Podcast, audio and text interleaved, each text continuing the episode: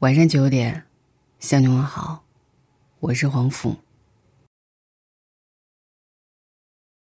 请回答一九八八，三十年，我知道，我会看着你们一个个离开。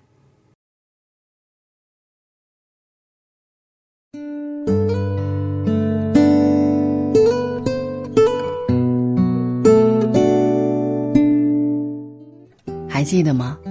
请回答一九八八的故事，开始于一九八八年九月八日，距今已经整整三十年了。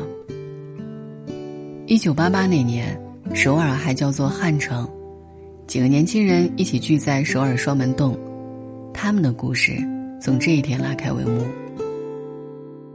时至今日，还有很多人在问：双门洞的小伙伴们还好吗？德善、阿泽、善于宝拉婚后生活幸福吗？狗欢和娃娃鱼遇到真爱了没？当年那几个高中生，现在算起来也四十八岁了。而见证他们成长的我们，也又度过了三个年头。每次看到一张张熟悉的面孔，我都会一边说着“怎么又是你们”，一边又重刷一遍电视剧。每一个角色都太深入人心，每一集的剧情都让人鼻酸，舍不得看完。很多人说，光是听到“请回答一九八八”这几个字，就足以让人想哭。评论里清一色的五星，少有的差评，也是因为观众入戏太深。人而为人，总是要受尽委屈的呀。如果家里有三个孩子，老二一定是最不受宠的一个，德善就是最典型的代表。有人说德善太傻了，我完全不认同。德善只是太懂事了。只有两个煎蛋，看到妈妈不好意思的看着他，他立马心领神会的说：“不用管我了，我不吃也可以。”因为生日和姐姐宝拉生日相近，总是一起过，没有自己的蛋糕，没有只属于自己的祝福。他无数次说想拥有自己的生日，却一直被忽视和遗忘。性格最开朗乐观的他，没有因为缺少关心而恨父母，反倒是最懂事体贴。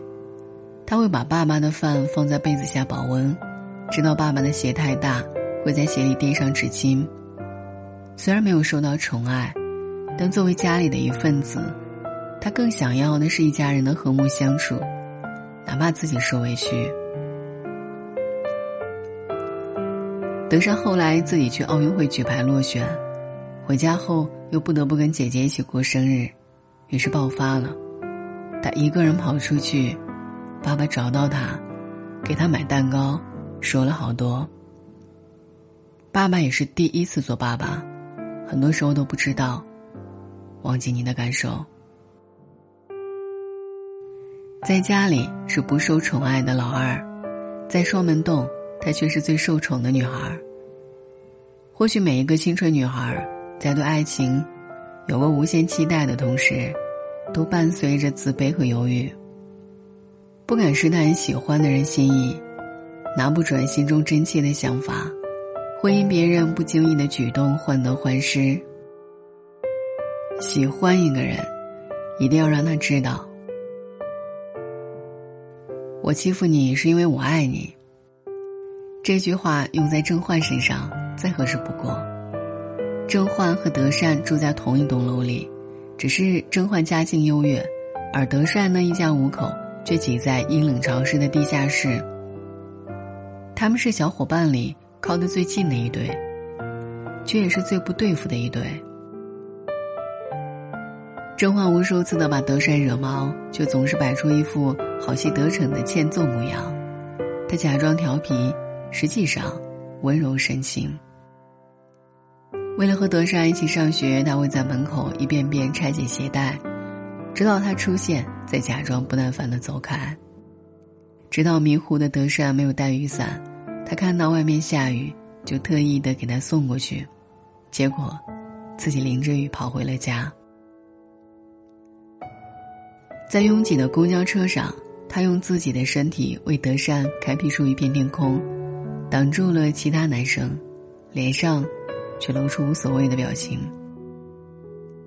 甄嬛的爱情没有一丝丝杂质，她一直偷偷爱着德善，在不经意间流露出对德善的爱，又用尽全部的力气去隐藏。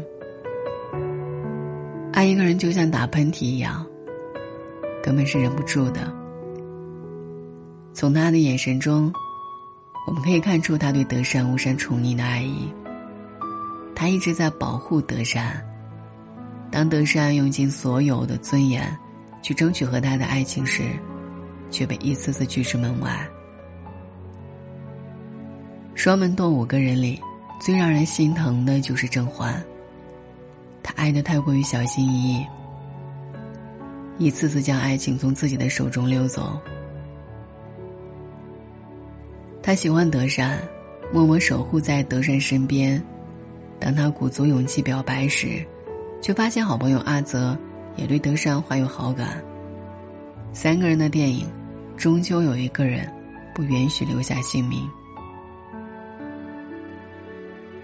有一种爱叫做放手，他默默收拾起自己的感情，成全了阿泽和德善，也是成全了自己。最后的那个红绿灯，压根不是上天在捉弄他，搞怪的不是红绿灯，不是时机，而是我数不清的犹豫。如果在一开始他就能够坦白自己的心意，告诉所有人，我喜欢的人是德善，那么后来的一切都不会发生。如果没有一次次的退缩，将会是一段多么美好的爱情。甄嬛对德善的爱很认真，认真中又带着怂。但比起时期，爱情更多需要的是勇气。你不去争取，就不要怪他溜走。就像刘若英在《后来》中所唱的那句：“后来，终于在眼泪中明白，有些人一旦错过就不在。”我们每个人都想做简单的阿泽，却活成了犹豫的甄嬛。会有一个人，爱你像山溪般清澈。很多人在年轻时都像德善对甄嬛一样，奋不顾身的去爱，结果伤痕累累。在一次次主动却吃了闭门羹之后，累了，怕了。不愿意再被爱情所伤害。这时候，如果有人张开温暖的怀抱，坚定的将我们保护在身后，很多人便会投入温柔乡。阿泽或许就是这样。一直以来，他都被德善当做弟弟对待，甚至德善会开玩笑的对阿泽说：“快点长大，好跟姐结婚呀。”只是他一句逗笑的话，阿泽却认真的记在了心里。不同于甄嬛的认真且怂，阿泽从来都不掩饰自己对德善的爱意，他会直白的夸赞德善漂亮，看见德善那一刻，仿佛整个世界都明亮起来。担心德善遇见暴露狂，借口到卫生间门口抽烟，并言语坚定的告诉他。我在这儿等你。他会在合影时，主动将羞涩的德善搂入怀中。睡眼惺忪时，他大胆又深情的亲吻德善，用最直接的方式，彰显自己的感情。和阿泽这样的男人在一起，会让女生安全感满满。德善不必再自作多情的患得患失。不用担心他是否喜欢自己，因为阿泽的一举一动都是在对德善进行告白。我非常非常喜欢你。德善缺爱，阿泽赤裸裸的表达对德善的喜欢。从父母那里缺失的爱，可以在阿泽的强烈中弥补回来。甄欢和阿泽，两个人为了爱情都付出了很多，一心想着德善，无条件对他好。但是很显然的是，比起郑焕，德善更需要态度坚定的阿泽。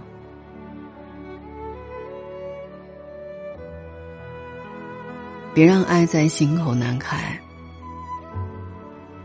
最后一集里，宝拉和善宇结婚，不善言辞的宝拉父亲写了一封信。父女俩隐藏已久的爱与心意，都放在文字里，用力表达了出来。虽然我不完全懂你的心，但每次你喊我宝拉的时候，我也知道，是让我看看你的意思。不是夹个菜给我的时候，我也知道，你是爱我的意思。但我为什么就一直装作不知道呢？这一点最让我心痛和愧疚。宝拉呀，二十七年前的这个时候吧，听到你妈妈的惨叫声，随后就听到了你的啼声。爸爸至今依旧记忆犹新。当时那个浑身血污的婴儿。什么时候长这么大了，还出嫁了？宝拉呀，希望你不要忘记，从你出生的那一刻开始，你就是爸爸最珍贵的宝石了。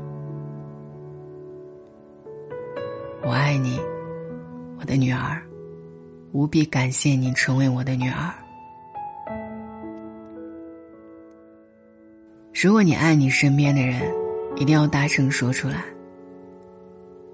别让时间变成帮凶，让彼此充满误会与错过。那些世界上能守护你的，和你想守护的人，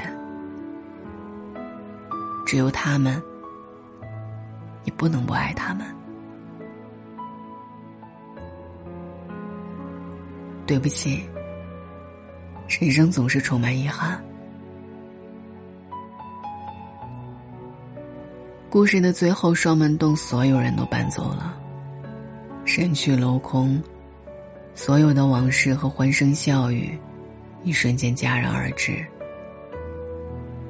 怀念的其实是双门洞的时光，伙伴之间的友情，有父母的亲情，还有安生情愫的爱情。但这一切，就像旧记忆被尘封了，沾满灰尘。或许成长就是需要遗憾的吧，从一个地方到另一个地方，从一段感情到另一段感情。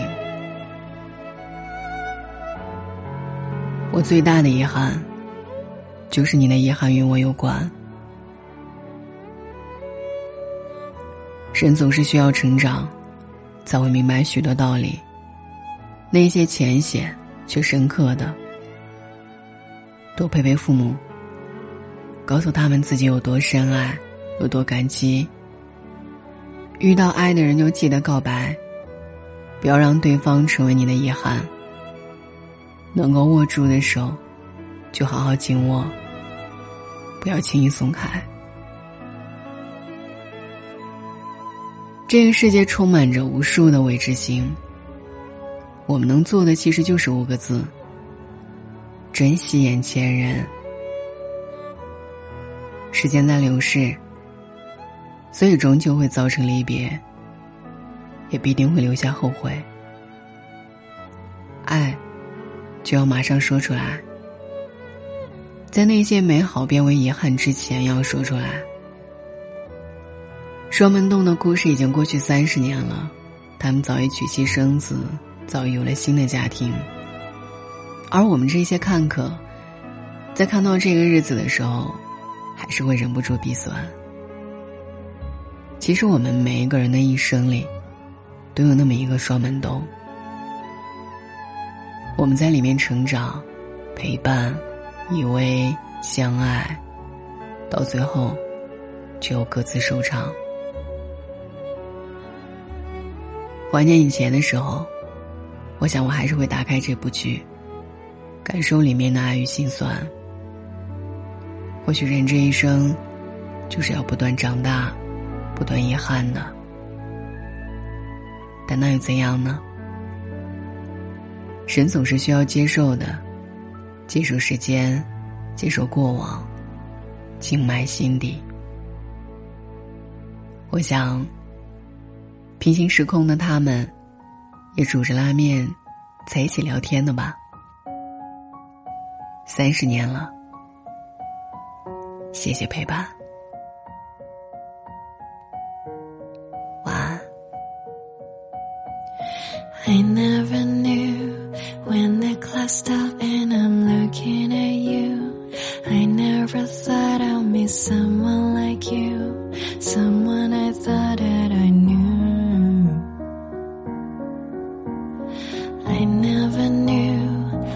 Should have known something wouldn't be true.